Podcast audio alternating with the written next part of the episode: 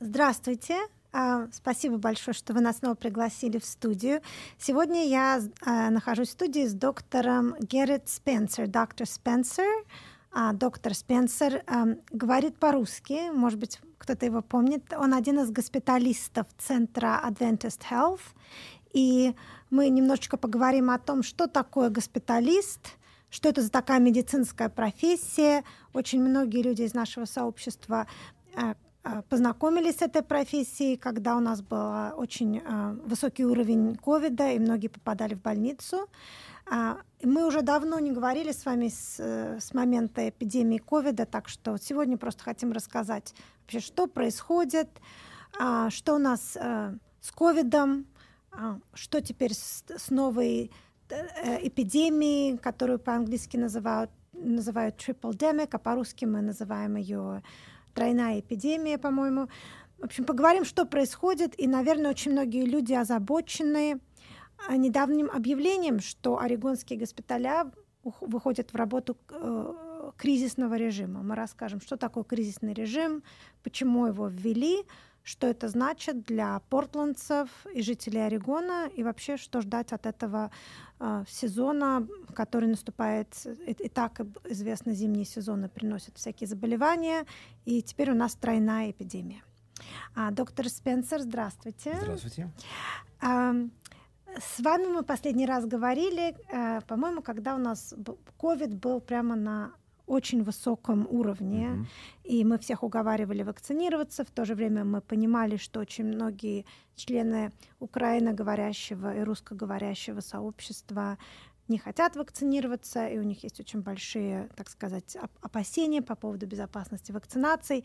Сейчас уже мы все на новом, как бы, витке этой дискуссии, потому что COVID начинает затихать. Но появилась новая волна уже тройной эпидемии. Давайте поговорим сначала о ковиде. Что было в это время в прошлом году? Вы работаете... Нет, давайте сначала поговорим про госпиталиста. Вы госпиталист, hospitalist по специальности. Что это за специальность? Это специальность, я врач только для тех, которые находятся в больнице. То есть я не... работаю в поликлинике. Только если вы заболели так сильно, что вам нельзя или опасно домой. Если вы будете за ночь, вы будете со мной или с моей командой, если вы сильно заболели. Да, то есть если человек, допустим, попадает в скорую помощь с симптомами или вызывает 911, и команда медицинская решает, что состояние у человека настолько серьезное, что им опасно оставаться дома под наблюдением врача, но тем не менее дома, то их помещают в больницу, так сказать, госпитализация, также, по-моему, мы это называем стационар. И в больнице кто-то следит за здоровьем пациента, назначает лечение, изменяет лечение. И это госпиталист. Правильно. Работают ли госпиталисты сами по себе или в команде? И кто в команде госпиталиста? В нашей больнице есть команда госпиталистов. Нас, по-моему, почти 30. 30 человек госпиталистов. 30 человек, все, да. Врачи. Все врачи, да. 8 работают днем, 2 ночью, если понятно. То есть в любой момент, если прийти в больницу, где-то 8 минимум 8 госпиталистов. Да, и ночью их меньше. Да. Ночью меньше. Когда вы, допустим, сталкиваетесь с какой-то серьезной специфической проблемой, там человек лежит в больнице, допустим, после инфаркта или после какой-то тяжелой операции на суставы, там замена бедра, вы консультируетесь с специалистами, хирургами в этом процессе, или вы все решения сами принимаете? Нет. Если у человека был инфаркт, тогда я позвоню кардиологу, и кардиолог идет к человеку, чтобы узнать, нужна ли человеку процедура или хирургия. Операция. Операция, спасибо. А если проблема с почками, тогда звоню нефрологу. Спасибо. Или если человеку можно звонить хирургу. Тогда. Да. То есть, если я правильно понимаю, вот как, допустим, когда человек на амбулаторном лечении, то есть не в больнице, а просто приходит к врачу, с врачом, врач что-то ему приписывает, человек идет домой, тоже врачи, терапевты работают в команде с специалистами, правильно? Допустим, если у человека какое-то серьезное заболевание, допустим, онкология, да, то терапевт сам не лечит онкологию. То есть и онколог есть, врач у пациента, есть терапевт, который за общей картиной наблюдает. То есть онколог в какие-то определенные моменты вмешивается, но когда человек с историей онкологии продолжает, так сказать, уже такое активное лечение заканчивается, то его ведет терапевт. Да? Но если какие-то вопросы возникают, все равно терапевт звонит онкологу и что-то консультируется. Так приблизительно? А если человек попадает в больницу, то система немножко другая, но тоже похожая. То есть вы ведете пациента как общий терапевт в больнице, да? Но если у вас есть какие-то конкретные у человека моменты, то вы точно так же ведете его вместе со специалистом. Правильно. Хорошо.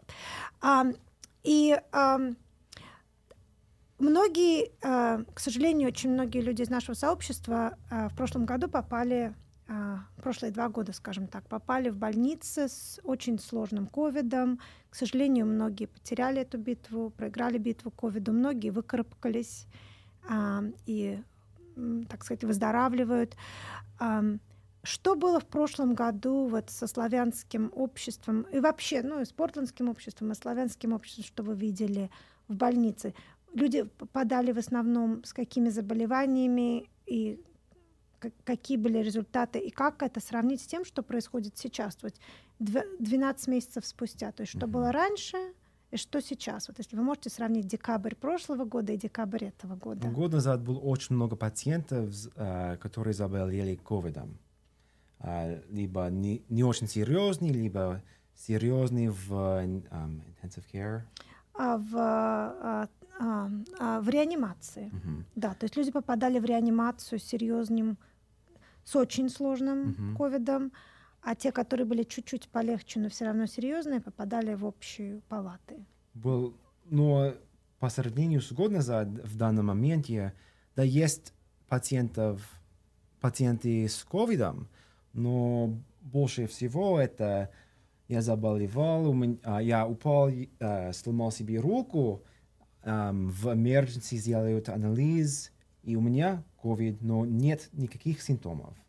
Так очень часто бывает. То есть сейчас в основном люди, которых вы видите в больнице, которых принимают на стационарное лечение в госпиталь, да, как правило, через скорую помощь они попадают? Через скорую помощь или сами... Или врач напрямую направляет, нет? Или врач направляет, или человек идет сам в emergency. Да, и человек сам идет в центр скорой помощи, да. Значит, какой-то процент из них попадают серьезные больные, их кладут в больницу, в госпиталь, но в основном ковид случайно находят.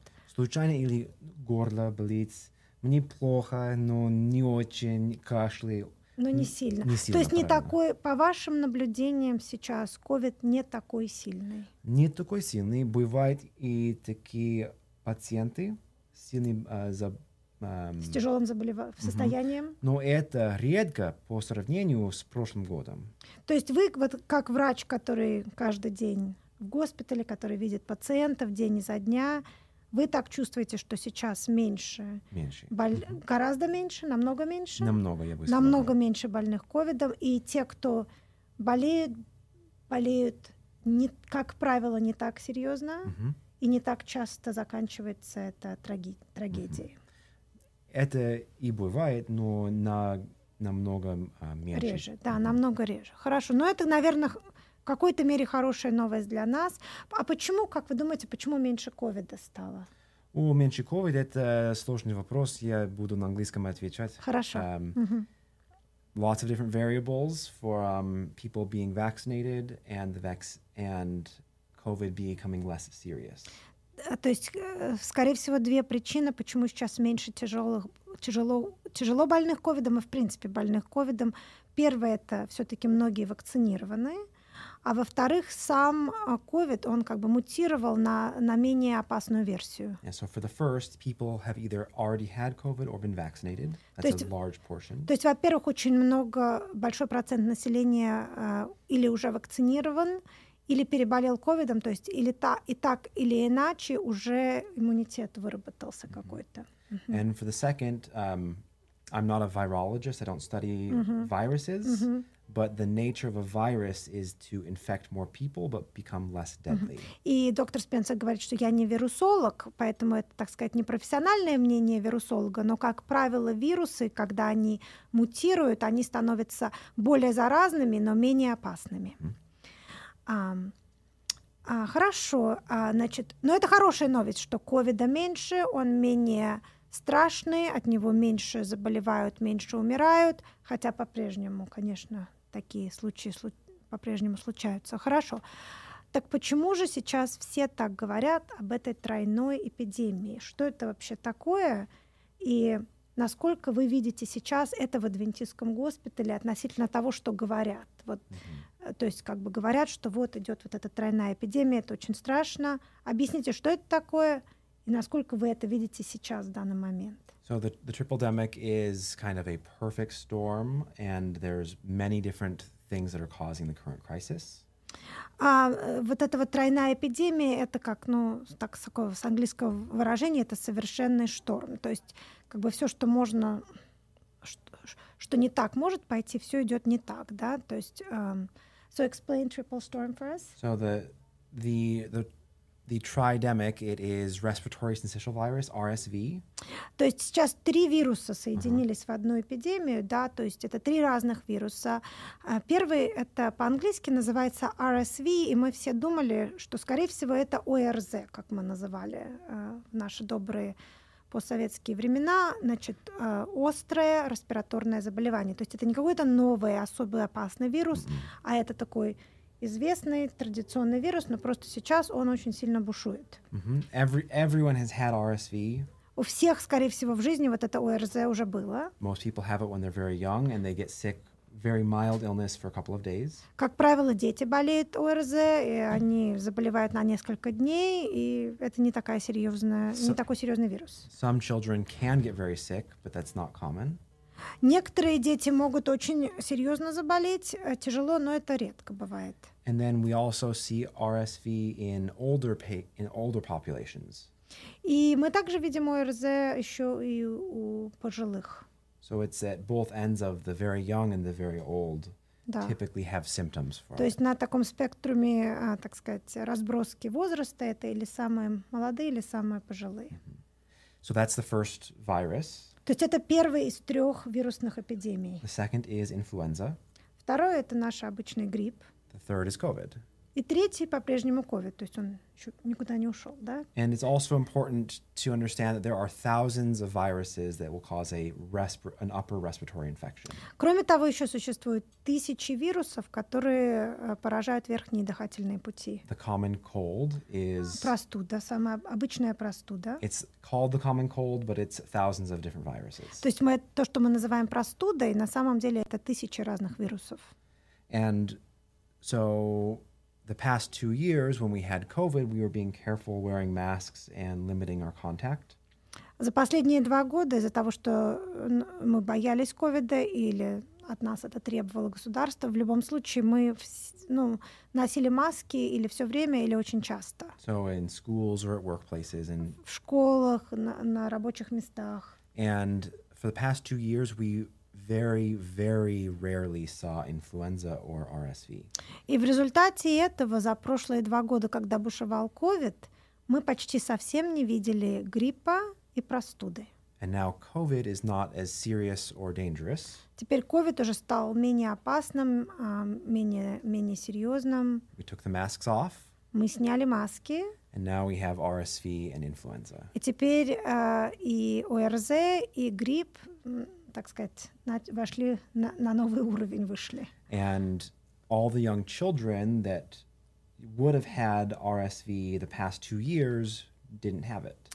То есть все детки, которые переболели бы за эти 2 года вирусом ОРЗ и не болели сейчас, одновременно болеют. Yeah. And the children are getting it at school, and they're taking it home to mom and dad, grandma and grandpa. И детки заражаются в школах, в садах, потом приходят домой, заражают родителей, бабушек, дедушек. And so that is what we're seeing right now is the tridemic, three different respiratory viruses all at once. И сейчас вот мы видим смешание вот этих 3 разных вирусов, которые одновременно наложились друг на друга. And it's the perfect place and the perfect time. Это, ну, в кавычках, совершенное место и совершенное время для. And the healthcare system is already extremely stressed from COVID for the past 2 years. Так как система здравоохранения наша уже и так находится под большим давлением из-за последних 2 лет, об этом мы сейчас отдельно поговорим. Okay. Угу. То есть все это сейчас. Хорошо, давайте поговорим вот об этой ситуации. Значит, тройная эпидемия. Это ковида не так много, и он не такой сильный и опасный. ОРЗ не такое страшное само по себе. И грипп — это грипп. Как бы мы все знаем, что такое грипп. Для кого-то он очень серьезный, для кого-то он проходит. Но ничего нового с гриппом не произошло. То же самое и с другими 2 вирусами, и с ковидом, и с ОРЗ. Некоторые сильно, некоторые не сильно болеют. Значит, наложились. То есть первая проблема — это что мы сейчас имеем. Все одновременно болеют. То, что вот бы постепенно бы болели, все одновременно. То есть это стресс со стороны того, что очень много на систему, что одновременно все пациенты появились. Так бы это как бы растянулось на 2 года, а сейчас все одновременно болеют. То есть это первое. А второе, это вот мы с вами говорили о том, что COVID вообще еще другой вред нанес системе, да, что случилось со всей цепочкой разных медицинских учреждений, которые друг от друга зависят, и все в одну цепочку связаны, как альпинисты, которые по горе идут, то есть как бы все связаны одной цепочкой. Если один падает, то он тянет в пропасть всех за собой, да, как бы все друг на друге завязаны. Вот у нас система в Америке, наша система здравоохранения, очень мало мы понимаем о том, насколько это вообще-то цепочка, которая завязана, как альпинисты связаны друг с другом. Вот давайте про эту цепочку поговорим, как она должна, по идее, работать, когда все нормально, и каким образом COVID, так сказать, сделал несколько звеньев этой цепочки слабыми. И сейчас, как эти звенья, о которых мы так сильно не думали раньше, но они оказываются такие важные, что они сейчас за собой всех тащат, грубо говоря, в пропасть, вот, на которой что сейчас и происходит с этим объявлением, что в Орегоне мы все сейчас вышли на новый режим работы и экстренной ситуации. Да? То есть давайте сначала поговорим, что такое, как вообще должна работать система здравоохранения у нас в Америке, когда все работает, начиная с того, что у каждого пациента есть врач, и с какими проблемами он к врачу проходит, потом, если он заболевает, как он попадает в скорую помощь, в больницу, и что случается после больницы. Потому что не всегда человек сразу идет домой, и это очень важно знать. So if we go back to 2 years ago, the healthcare system was already stressed. То есть уже два года назад, до начала ковида, уже система находилась в некотором стрессе. Но давайте поговорим, что вообще за звенья в этой системе. То есть, how are they connected? Да, ну и вообще, с чего мы начинаем? То есть сначала мы начинаем с того, что у каждого человека, по идее, в американской системе здравоохранения, это очень важно знать всем, особенно людям, которые только сейчас приехали из Украины, из других мест, беженцы и так далее. Очень важно понять, как работает вообще здесь система. Да? То есть сначала у человека должен быть primary care. Личный врач, да? Everybody should have a primary care physician, someone that they go to before they're sick to keep them healthy. То есть каждый человек должен встать на учет к местному личному врачу. Встать на учет — это значит зарегистрироваться, познакомиться с врачом и сдать первые анализы до какой-то болезни. So I'm 35, I'm healthy. but I go at least once a year just to check in, to make sure that I'm not sick. And if I do get sick, I have someone I can go to in emergency. То есть доктор Спенсер сам, молодой мужчина, 35 лет, он нам вот признался ему. Он, хотя он ничем не болеет, у него есть личный врач, и раз в год он к этому врачу приходит.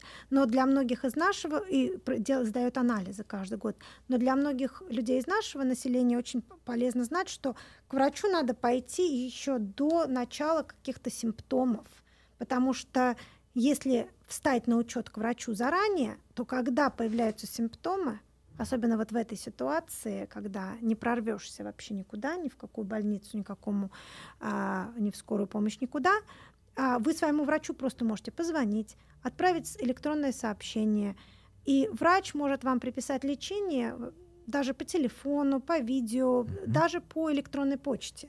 Но он это только сделает, если вы уже считаетесь его пациентом. То есть очень важно, вот как заранее там, мы урожай там, собираем осенью, чтобы там, делать хлеб зимой из этих, так сказать, из пшеницы, которую мы там... То есть как бы такая идея, что заранее, что-то надо делать заранее, потому что плоды потом идут. Вот плоды, если вы хотите иметь качественное лечение, когда вы заболели, то вам надо уже посадить эти семена заранее. Это значит, надо пойти и встать на учет к врачу, когда у вас абсолютно нет никаких проблем. Вы подождете вы этого иногда 2-3 месяца сейчас, чтобы встать на учет. Но если вы позвоните и запишетесь, и через 3 месяца появитесь и сдадите анализы, то все, вы уже считаетесь пациентом этого врача, и дальше этот врач уже обязан вам помогать в минуту, когда с вами что-то станет не то. А если вы не встали на учет, то нет такого врача, который обязан вам помочь. И получается так, что дальше вы уже можете, так сказать, часами сидеть, ждать помощи в скорой помощи и так далее. Ну хорошо, значит, первый этап — это встать на учет к врачу. Да? Это может вам помочь ваша страховка найти врача, это может вам помочь различные социальные службы, которые помогают русскоговорящему населению здесь. То есть вот вы встали на учет к врачу, и дальше, допустим, вы заболели. Давайте скажем такой сценарий. Что дальше случается? Вы звоните своему врачу, говорите, мне плохо. If you're sick, the first thing is you call your primary doctor, and there's always a nurse 24/7, a nurse to give you advice. Дальше вот скажем так, вы встали на учет, уже вы числитесь пациентом этой клиники, да? Дальше вдруг вам плохо.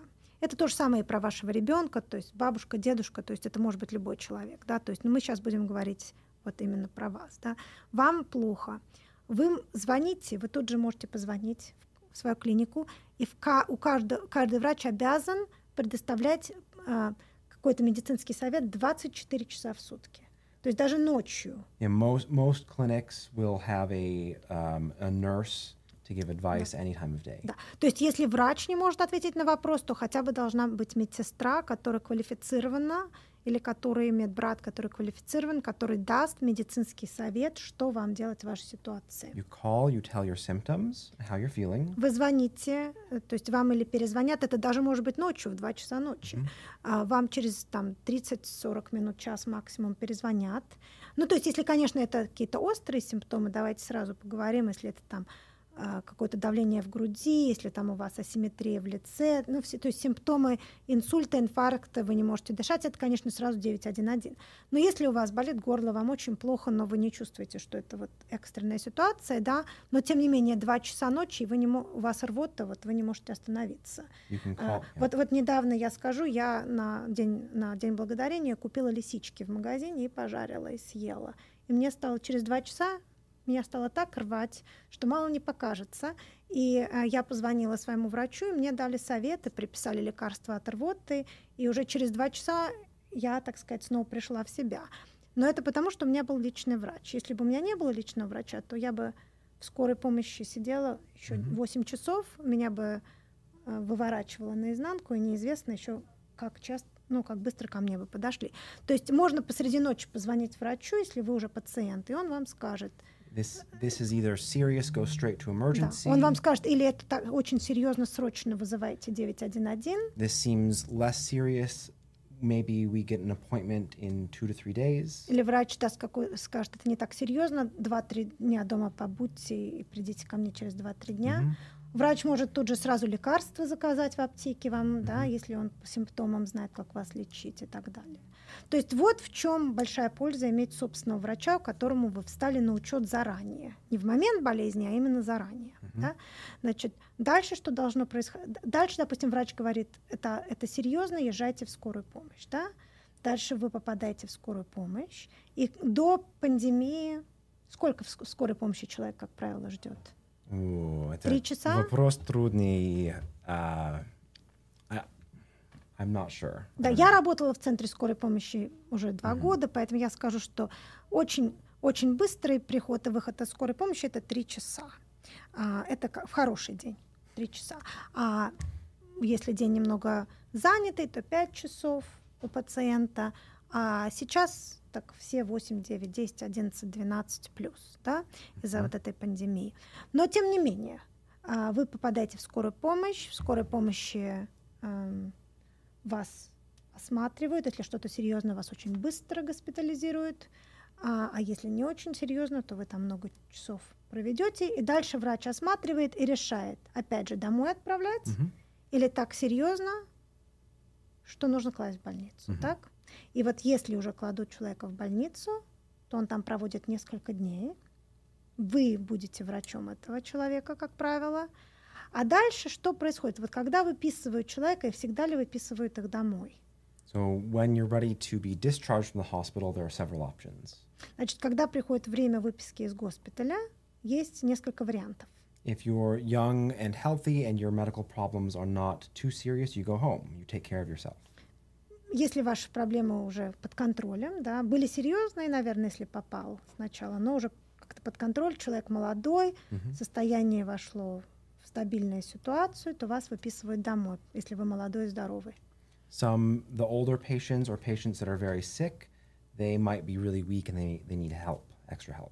Некоторые пациенты, которые более пожилые или которые очень ослаблены болезнью, но уже готовы к выписке, им нужна дополнительная помощь, они не готовы сразу идти домой. That could be home with family giving caregiving, or if sometimes people can pay for private caregivers. То есть иногда это все равно выписка домой, но с учетом того, что вокруг есть семья, которая будет ухаживать за человеком, или какая-то платная помощь, mm-hmm. иногда государство предоставляет, так сказать, финансовую компенсацию. The Slavic community is really good at taking care of their own. И очень многие люди из славянского сообщества очень трогательно относятся к своим пожилым и как бы очень хорошо о них заботятся. И очень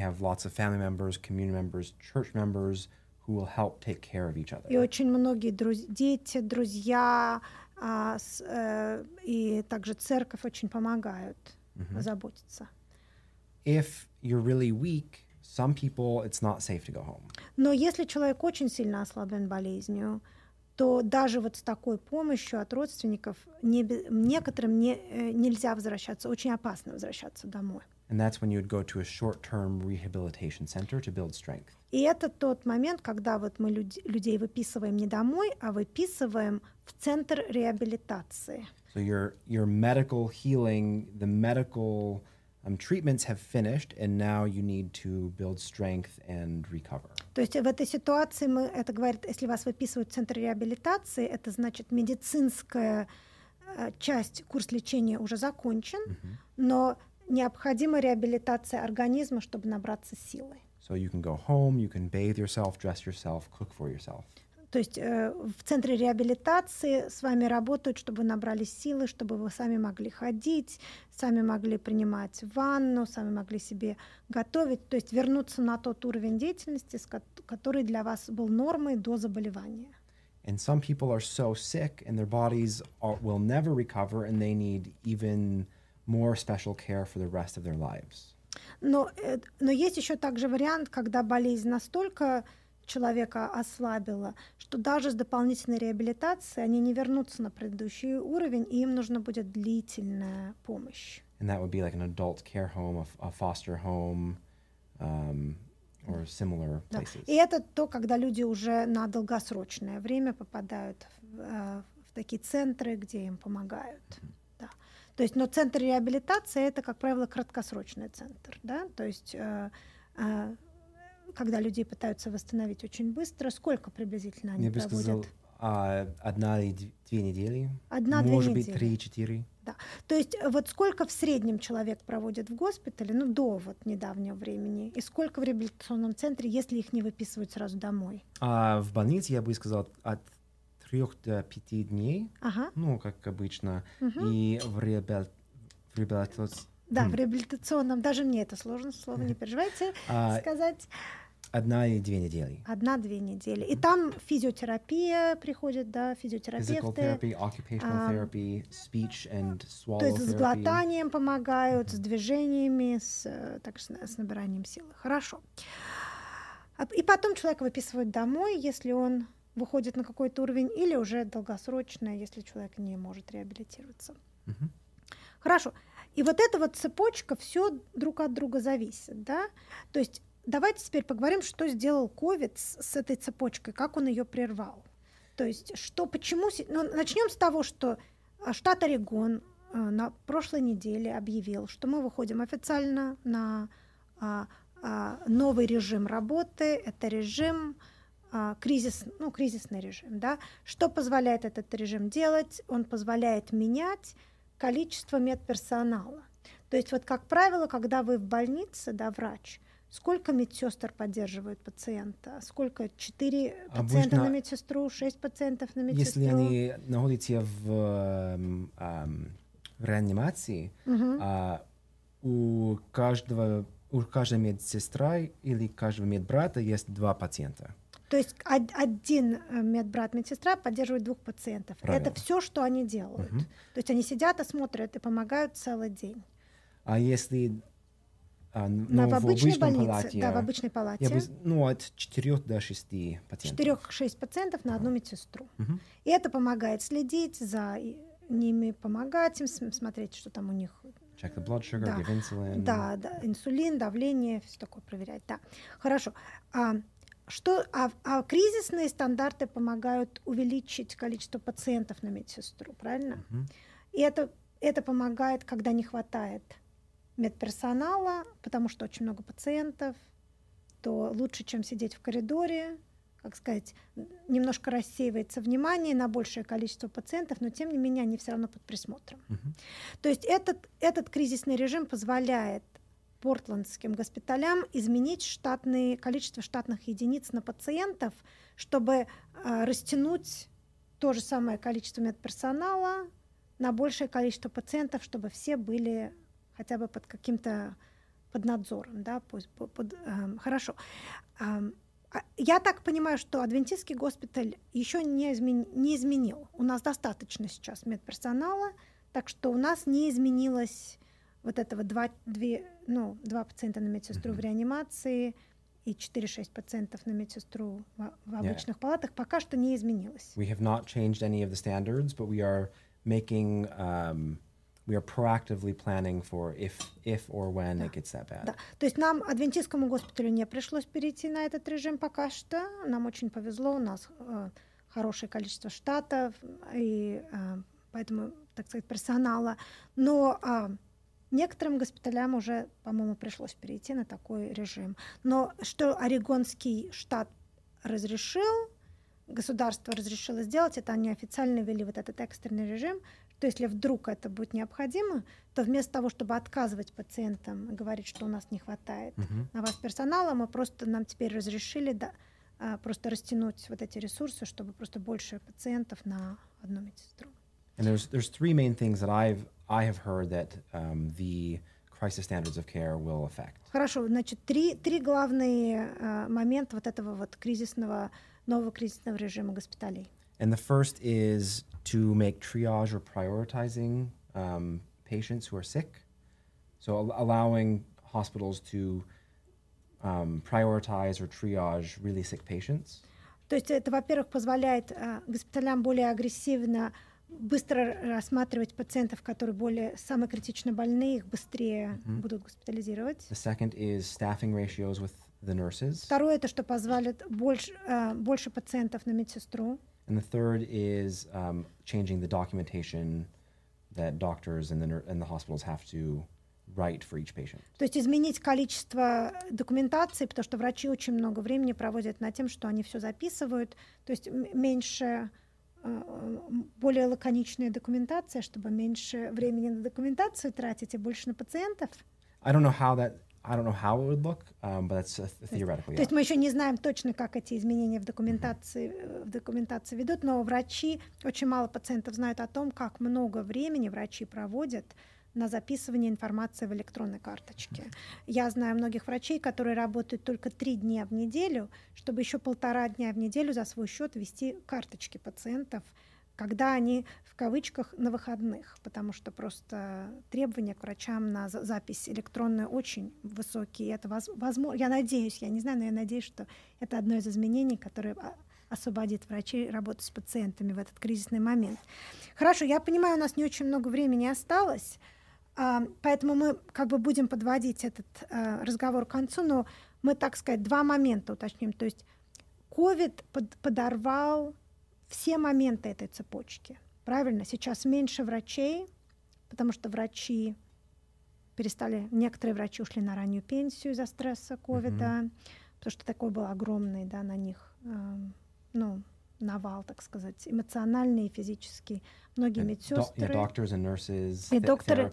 У нас теперь гораздо меньше терапевтов, therapists, like mental health therapists, всех. То есть все медицинские специальности, начиная с медсестер, заканчивая врачами-специалистами, очень многие люди перестали, снизили график работы, ушли на раннюю пенсию.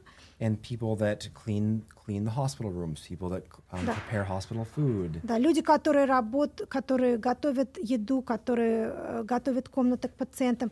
То есть сейчас на всех уровнях, во-первых, уж очень гораздо меньше медицинского персонала стало, которое в принципе ушло из системы здравоохранения из-за такого дикого стресса, под которым они работали, да.